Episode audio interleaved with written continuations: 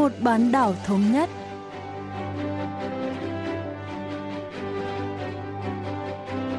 Thanh Hảo xin kính chào quý vị và các bạn. Mời quý vị và các bạn cùng theo dõi chuyên mục Vì một bán đảo thống nhất của Đài Phát thanh Quốc tế Hàn Quốc KBS World Radio.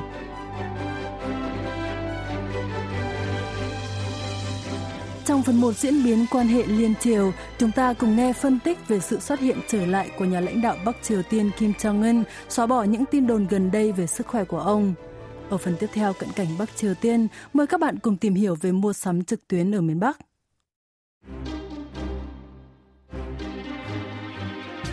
Chủ tịch Ủy ban Quốc vụ Bắc Triều Tiên Kim Jong-un đã tái xuất hiện trước công chúng sau đợt vắng bóng 20 ngày, làm dấy lên nhiều đồn đoán về tình trạng sức khỏe không khả quan của ông.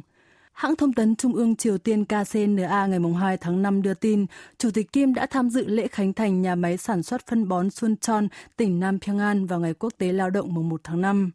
Đội ngũ tháp tùng nhà lãnh đạo miền Bắc gồm em gái Kim Yo Chong và một số nhân vật chóp bu của Đảng Lao động được cho là cũng vắng bóng trong thời gian qua. Trong ảnh tư liệu, nhà lãnh đạo cười nói vui vẻ cắt băng khánh thành nhà máy và biểu dương một số công nhân tham gia xây dựng công trình. Nhà bình luận chính trị Y Jong-hun phân tích sâu hơn. 김정은 위원장이 모습을 드러낸 것 자체가 sự xuất hiện trở lại của Chủ tịch Kim chứng tỏ ông vẫn khỏe mạnh.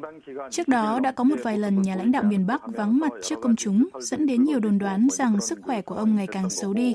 Tuy nhiên, sau một thời gian, ông lại tái xuất giống cách thức của cha và ông nội. Lần này cũng vậy, ông Kim đã trở lại bất ngờ như để chứng minh với truyền thông nước ngoài. Chủ tịch Kim cười rất nhiều, nhưng tôi cảm thấy dường như ông đang cố cười và trông không thực sự khỏe mạnh.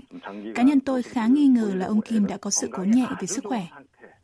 같진 않다. 그래서 살짝 뭔가 조금 아른 거 아닌가라고 하는 생각이 좀 제 개인적으로는 그런 느낌이 많이 들었습니다. Sau khi nhà lãnh đạo Bắc Triều Tiên vắng mặt ngày 15 tháng 4 trong lễ kỷ niệm sinh nhật ông nội Kim Nhật Thành, người sáng lập miền Bắc, tin đồn về sức khỏe của ông lan truyền rất nhanh. Đây là lần đầu tiên kể từ khi lên nắm quyền, ông Kim không tham dự sự kiện quan trọng này.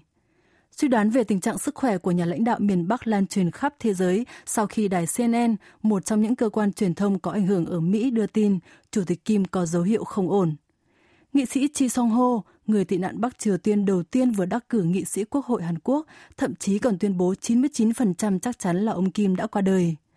Cũng có một số đồn thổi khác là nhà lãnh đạo đã nhiễm virus corona-19 hay đã vội vã về Ulsan, tỉnh Kangwon, cách ly vì một trong những thuộc cấp của ông bị nhiễm virus. Tuy nhiên, chính phủ Hàn Quốc liên tục bác bỏ những đồn đoán này, khẳng định không phát hiện dấu hiệu bất thường nào ở Bắc Triều Tiên. Ông Lee Chung-hun cho biết. 어, 이번 같은 경우에는 이 누적된 정보의 일관성 có thể thấy rằng các báo cáo hoặc thông tin chính trị sai lệch càng đẩy các suy đoán đi xa hơn. Có khả năng chúng ta đã tiếp cận thông tin thiếu chuẩn xác về xã hội Bắc Triều Tiên khép kín. Thông thường, các phương tiện truyền thông miền Bắc sẽ đưa tin về hoạt động của nhà lãnh đạo sau một khoảng thời gian nhất định. Một khả năng khác là các cơ quan tình báo tận dụng nhiều kênh khác nhau để tìm hiểu những gì đang thực sự diễn ra ở nước này. Tất nhiên, quá trình này khá tốn thời gian. Lần này, ông Kim đã im hơi lặng tiếng trong thời gian tương đối dài, dẫn đến nhiều đồn thổi xoay quanh sức khỏe của ông. Tất nhiên, việc này không thường gặp chút nào, nhưng tôi nghĩ các phương tiện truyền thông vẫn nên cẩn thận với những tin đồn vô căn cứ. Chính phủ Hàn Quốc có nhiều phương tiện và kênh khác nhau để thu thập thông tin về Bắc Triều Tiên và thường hợp tác với các cơ quan tình báo Mỹ để phân tích thông tin qua hình ảnh vệ tinh. 또 미국 정보당국하고 수시로 또 협업을 해서 어, 뭐 위성을 통해서도 정보를 취득하기도 하고 예, 대북 정보 어, 채널들이 좀 가동이 되고 있다 이제 이렇게 봐야 될 것 같고요. Sự chú ý đang đổ dồn về nhà máy phân bón Suncheon thuộc tỉnh Nam Pyongan, nơi Chủ tịch Kim Jong-un xuất hiện vào tuần trước. Đầu năm nay, nhà lãnh đạo miền Bắc đã đến đây trong chuyến thị sát đầu tiên của năm 2020, ngay sau khi ông cam kết thực hiện bước đột phá trực diện để giải quyết các thách thức tại cuộc họp toàn thể của Ủy ban Trung ương Đảng Lao động vào cuối năm ngoái. Trong bối cảnh kinh tế đang gặp khủng hoảng do dịch corona-19, lễ khánh thành một nhà máy phân bón liên quan đến sinh kế cộng đồng được coi là phù hợp để nhà lãnh đạo Bắc Triều Tiên khẳng định cam kết xây dựng nền kinh tế tự chủ. Ông Lee Jong-hun phân tích.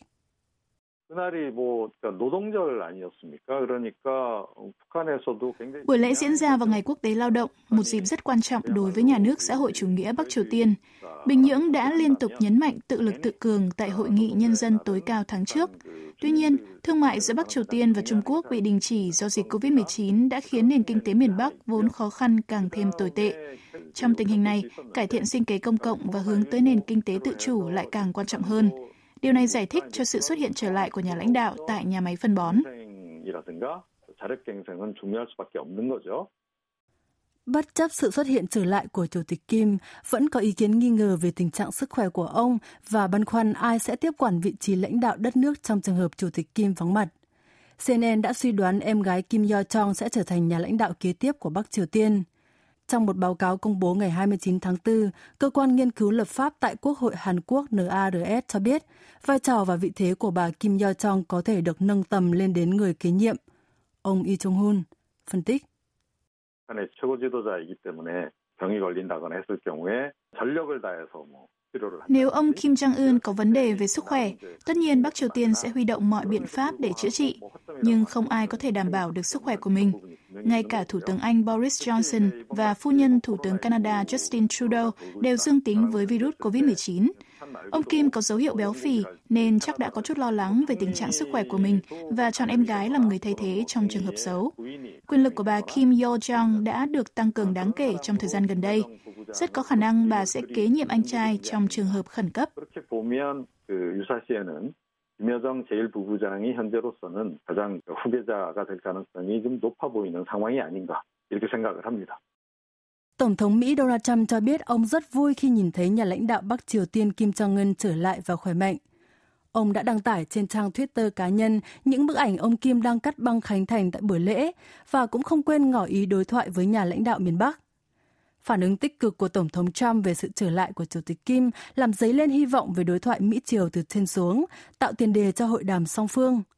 Rất có thể hai nước đã tổ chức đối thoại không chính thức. Nếu không, phải chăng ông Trump lại đang dùng chiêu hô hào thái quá điển hình của mình? Nhà bình luận chính trị Lee Jong Hun nhận định. 간단히 말씀드리면 트럼프 대통령도 급해졌다. Nói một cách đơn giản, Tổng thống Trump đang bất lực tìm kiếm bước đột phá. Ông đã bị chỉ trích dữ dội vì không ứng phó tốt với đại dịch COVID-19, khiến số ca nhiễm và tử vong trong nước tăng vọt. Điểm này sẽ gây bất lợi cho ông trong đợt tái tranh cử Tổng thống tháng 11 tới. Có lẽ người đứng đầu Nhà Trắng hy vọng có thể tìm ra bước đột phá trong vấn đề Bắc Triều Tiên và sẽ cố gắng giành được sự ủng hộ của công chúng Mỹ bằng cách chứng minh mình đang xử lý tốt các vấn đề ngoại giao liên quan đến Iran hoặc miền Bắc. Tôi đoán ông Trump và ông Kim có thể sẽ hội đàm qua điện thoại. 그런 쪽으로 좀 방향을 좀 튼 게 아닌가 이런 생각이 좀 들어요. 그래서 어쩌면 전화 통화가 이루어질 수도 있겠다. 그런 생각도 지금 없잖이 듭니다.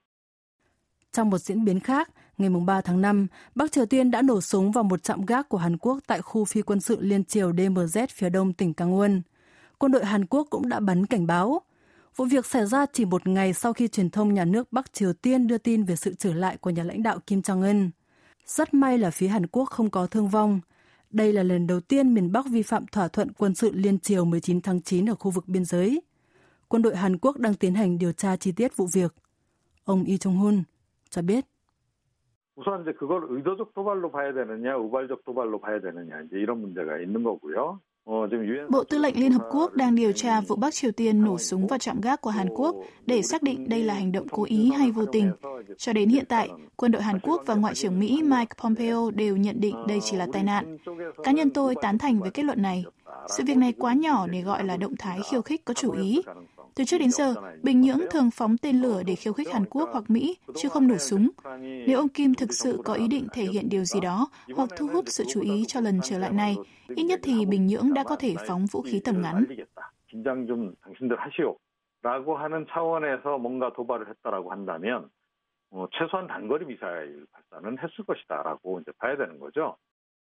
Nhà lãnh đạo miền Bắc Kim Jong-un được cho là sẽ tập trung giải quyết các vấn đề kinh tế và cải thiện sinh kế cộng đồng trong thời điểm hiện tại.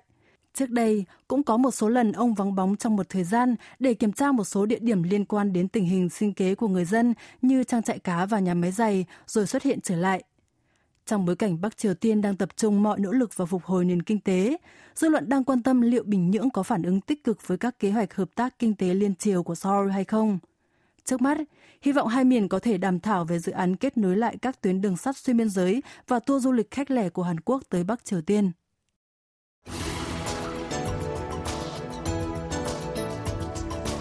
tuân thủ biện pháp giãn cách xã hội của chính phủ nhằm ngăn chặn sự lây lan của dịch corona-19, nhiều người Hàn Quốc đang tích cực mua sắm trực tuyến thay vì trực tiếp tới cửa hàng. Họ thường đặt hàng và thanh toán bằng điện thoại di động. Một số người cũng sử dụng ứng dụng giao thức ăn thường xuyên hơn để tránh tiếp xúc trực tiếp với người khác. Thế còn tình hình ở phía Bắc bán đảo Hàn Quốc thì sao? Hôm nay, chúng ta sẽ tìm hiểu về thương mại điện tử ở Bắc Triều Tiên cùng bà Kang Mi-chin, người đã đào thoát khỏi Bắc Triều Tiên và hiện đang là phóng viên báo trực tuyến Daily NK.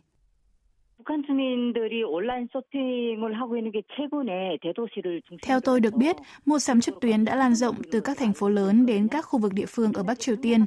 Tại thủ đô Bình Nhưỡng, thanh niên và các bà nội trợ được cho là thường xuyên sử dụng các trung tâm mua sắm trực tuyến. Xu hướng này hoàn toàn phù hợp với chủ trương toàn cầu hóa, hiện đại hóa của nhà lãnh đạo Kim Jong-un. Miền Bắc đã lắp đặt một số thiết bị vận hành tự động tại các nhà máy địa phương, Tương tự như vậy, Bắc Triều Tiên cũng vận hành hệ thống nhà nước theo cách cho phép công dân đặt hàng tại nhà và giao hàng tận nơi. 그렇게 국가적인 지원이라든가 그런 지시를 통한 그런 실행이 많이 활용이 되고 있는 것 같습니다.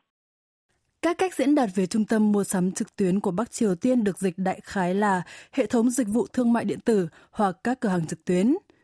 Trang web mua sắm trực tuyến đầu tiên Úng New đã được hãng thông tấn Trung ương Triều Tiên KCNA giới thiệu vào tháng 4 năm 2015. Ống New được điều hành bởi một cơ quan hành chính trung ương là Tổng cục Dịch vụ Công. Người tiêu dùng có thể đặt mua nhiều mặt hàng khác nhau trên trang web này, thậm chí cả món mì lạnh của nhà hàng ông New Quan nổi tiếng, vì ông New cũng được sử dụng như một ứng dụng giao thức ăn. Bà Kang Mi-chin giới thiệu. 북한 인트라넷을 활용해서 Thông qua mạng nội bộ, Trung tâm mua sắm trực tuyến Okriu cung cấp nhiều loại hàng hóa, từ thực phẩm, thuốc men, mỹ phẩm cho đến túi sách, giày dép. Người tiêu dùng cũng có thể đặt món ăn của các nhà hàng nổi tiếng qua trang web, trong đó có nhà hàng Hemachi và khu liên hợp dịch vụ He Dang Hoa. Trong khi giới trẻ có thể dễ dàng truy cập mạng nội bộ bằng smartphone, nhiều người vẫn gặp khó khăn khi đăng nhập vào mạng nội bộ để mua sắm. Hãng thông tấn Trung ương Triều Tiên KCNA đã tự hào giới thiệu trang web Okriu được lập ra là để tăng cường thuận tiện cho công chúng và khuyến khích người lao động tăng năng suất. Tuy nhiên, một số nhà phân tích cho rằng mục đích chính là để ngăn chặn nguồn ngoại tệ chảy về các mặt hàng nhập khẩu và thúc đẩy tiêu thụ hàng nội địa. 수입품에 따른 외화 손실을 막기 위한 국산품을 판매하자는 그런 국가적인 목적이 아니냐 이런 추측도 나오고 있습니다. sau khi trung tâm mua sắm trực tuyến ống Niêu khai trương, nhiều trang bán hàng trực tuyến khác như Nenada và Ân Pasan đã liên tiếp xuất hiện ở Bình Nhưỡng. Manmulsang, cửa hàng tổng hợp, là một trong những trang mua sắm trực tuyến rất phổ biến với người tiêu dùng miền Bắc. Đây được coi là phiên bản Amazon Bắc Triều Tiên, khai trương vào tháng 10 năm 2015. Các nhà sản xuất, trung tâm thương mại và các cửa hàng nhỏ đều có thể đăng tải sản phẩm của họ lên trang web để bán, tương tự như các nhà khai thác thị trường mở ở Hàn Quốc như phố 11 và G-Market. Bà Kang Mi-jin cho biết. 2018년 4월 기준 만물상에만 등록된 상품이라든가 또 Tính đến tháng 4 năm 2018, hơn 39.000 mặt hàng gồm quần áo, giày dép, đồ gia dụng, thiết bị điện và điện tử, hàng tạp hóa, thuốc men của hơn 300 công ty đã có mặt trên Manmulsang. Trang web này cho phép người dùng đặt hàng trực tuyến mọi lúc mọi nơi, đồng thời cung cấp các thông tin kinh tế hữu ích. Cổng mua sắm Manmulsang vận hành hệ thống thanh toán điện tử và cam kết cung cấp hàng hóa đến nhiều vùng khác nhau trên khắp đất nước nước. Được biết, có tới hàng chục nghìn người sử dụng trung tâm mua sắm trực tuyến này, với hơn 60.000 lượt truy cập mỗi ngày.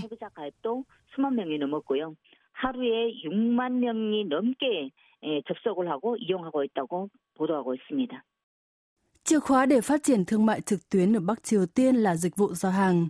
Các doanh nghiệp giao hàng đã bùng nổ kể từ khi Chủ tịch Kim Jong-un lên nắm quyền cuối năm 2011. Đây là kết quả của sự kết hợp tuyệt vời giữa các mạng truyền thông di động và phương tiện hậu cần độc đáo mang tên xe dịch vụ. Các loại xe tải, xe van cỡ nhỏ hay taxi được sử dụng như các phương tiện giao hàng tư nhân kết nối người bán với người tiêu dùng. Các nhà khai thác xe dịch vụ phải trả phí đăng ký và một phần doanh thu hàng tháng cho nhà nước. Bà Kang Mi-jin cho biết thêm.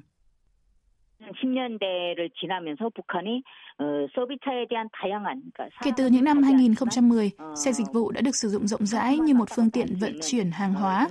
Cụ thể, một người tiêu dùng đặt một sản phẩm bằng smartphone, sau khi người bán xác nhận người mua đã hoàn tất thanh toán thì sẽ gửi hàng thông qua xe dịch vụ. Tài xế tương tác đồng thời với cả người bán và người mua qua điện thoại để thống nhất phương thức, thời gian cũng như địa điểm giao hàng. Sau khi người mua nhận sản phẩm, phí giao hàng sẽ được thanh toán. Thông thường, các tài xế xe tải hoặc xe buýt cũng chính là tài xế xe dịch vụ. Nhờ hệ thống này, các nhà phân phối không cần gặp trực tiếp người bán và người tiêu dùng mà có thể tiến hành kinh doanh tại nhà thông qua điện thoại di động. Chi phí giao một kiện hàng là từ 15.000 đến 17.000 won Bắc Triều Tiên, 16 đến 19 đô la Mỹ. Đối với các mặt hàng cần vận chuyển cẩn thận, phí giao hàng lên đến 20.000 won, khoảng 20 đô la Mỹ. 특별히 관리가 필요한 그런 뭐 짐과 같은 경우는 2만 원을 지불하게 된다고 합니다. Mặc dù thương mại điện tử đã phát triển đáng kể ở Bắc Triều Tiên trong nhiều năm qua, nhưng vẫn còn tồn tại một số hạn chế. Dịch vụ mua sắm trực tuyến chỉ tập trung ở các thành phố lớn, hiếm khi vận hành được trên toàn quốc. Ngoài ra, người dân phải gửi một số tiền khá lớn vào ngân hàng để có thể đặt mua sản phẩm trực tuyến. Bà Kang Mi-jin lý giải.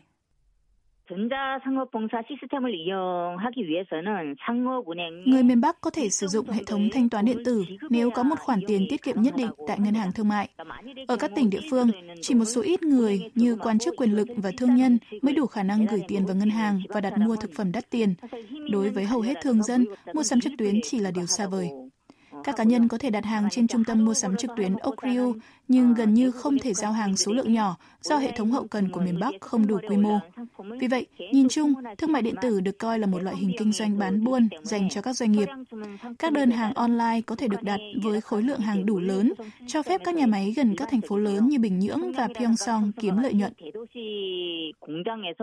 가까운 지역으로 이제 이윤이 남을 정도의 그런 물량을 주문해야 이용이 가능한 것으로 확인되고 있습니다.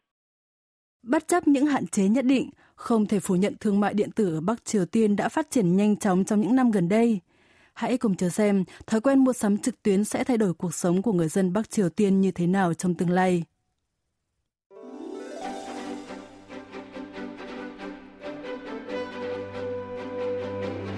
Vị và các bạn vừa lắng nghe chuyên mục Vì một bán đảo thống nhất của Đài Phát thanh Quốc tế Hàn Quốc KBS World Radio. Cảm ơn quý vị và các bạn đã quan tâm theo dõi. Xin kính chào tạm biệt và hẹn gặp lại trong chuyên mục tuần sau.